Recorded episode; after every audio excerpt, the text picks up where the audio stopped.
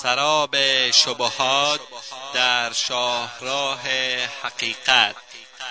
تهیه و تقدیم اسحاق دبیری. بسم الله الرحمن الرحیم. الحمد لله رب العالمين والصلاة والسلام على أشرف الأنبياء والمرسلين نبينا محمد وعلى آله وصحبه أجمعين أما بعد. شنوندگان عزیز در حلقه قبلی درباره برنامه و نظام خدا بر زندگی بشر صحبت می کردیم. دنباله بحث ما در این حلقه چنین است.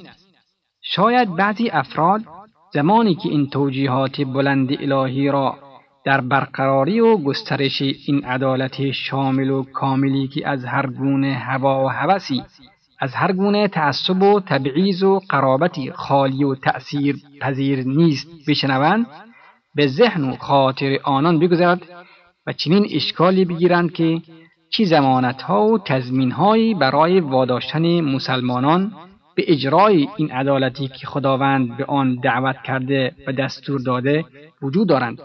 از جمله این توجیه را که خداوند به مسلمان میفرماید. يا أيها الذين آمنوا كونوا قوامين لله شهداء بالقسط.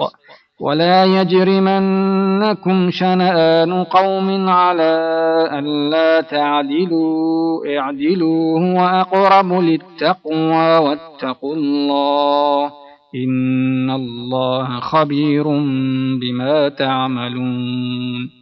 ای کسانی که ایمان آورده اید همواره قیام برای خدا کنید و به حق و عدالت گواهی دهید. نباید کینه ها و عداوت های قومی و تصفیه حساب های شخصی مانع از اجرای عدالت و موجب تجاوز به حقوق دیگران گردد زیرا عدالت از همه اینها بالاتر است. عدالت پیشه کنید که به پرهیزکاری نزدیکتر است. از خدا بپرهیزید زیرا خداوند از تمام اعمال شما آگاه است. زمانت حقیقی برای نظام و برنامه اسلامی به طور کلی در درون هر مسلمان به صورت نهفته وجود دارد که برگرفته از ایمان درونیش می باشد هر جا که ایمان به این دین یافت شود همراه آن محکمترین و قویترین های اجرایی آن نیز یافت می شود مسلمانان از دینشان به خوبی یاد می‌گیرند که تنه پایگاه هستی و ماندگاریشان پیروزی و پیروی و تمکین و قدرتشان در زمین همیگی به وفاداری به این توجیهات بستگی دارد و بر همین اساس پایه گرفته و پابرجا میماند و در غیر این صورت وجودشان به زوال و نابودی پیروزیشان به شکست و هزیمت و عزت و آبرویشان به ذلت و خاری تبدیل می شود. آنها کسانی هستند که ندای رو بخش الهی را می شنوند و همیشه در گوشهایشان تنین انزاز است که ولینصرن الله من ینصره ان الله لقوی عزیز الذين إن مكناهم في الأرض أقاموا الصلاة وآتوا الزكاة وأمروا بالمعروف ونهوا عن المنكر ولله عاقبة الأمور. و خداوند کسانی را که یاری کنند و از آیین و دیر و مراکز عبادتش دفاع نمایند یاری می کند و بدون شک این وعده خدا انجام شدنی است چرا که او قوی و قادر و غیر قابل شکست است. مدافعان خط توحید تصور نکنند در این میدان در این میدان مبارزه حق و باطل و در برابر انبوه عظیم دشمنان سرسخت تنها و بدون تکیگاهند. آنها کسانی هستند که هرگاه در زمین به آنها قدرت بخشیم نماز را برپا میدارند و زکات را ادا می کنند و امر به معروف و نهی از منکر می نمایند و پایان همه کارها از آن خداست.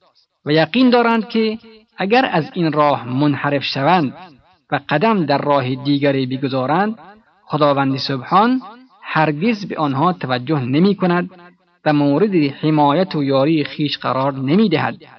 آری مسلمانان خودشان زمانت حقیقی برای پیاده کردن و تحقق این توجیهات هستند زیرا بر اساس این عقیده درست شده اند و همواره خود را در برابر تمام چیزهایی که خداوند ملزم می‌داند مسئول دانسته و انجام اوامر الهی را بر خود واجب می‌دانند.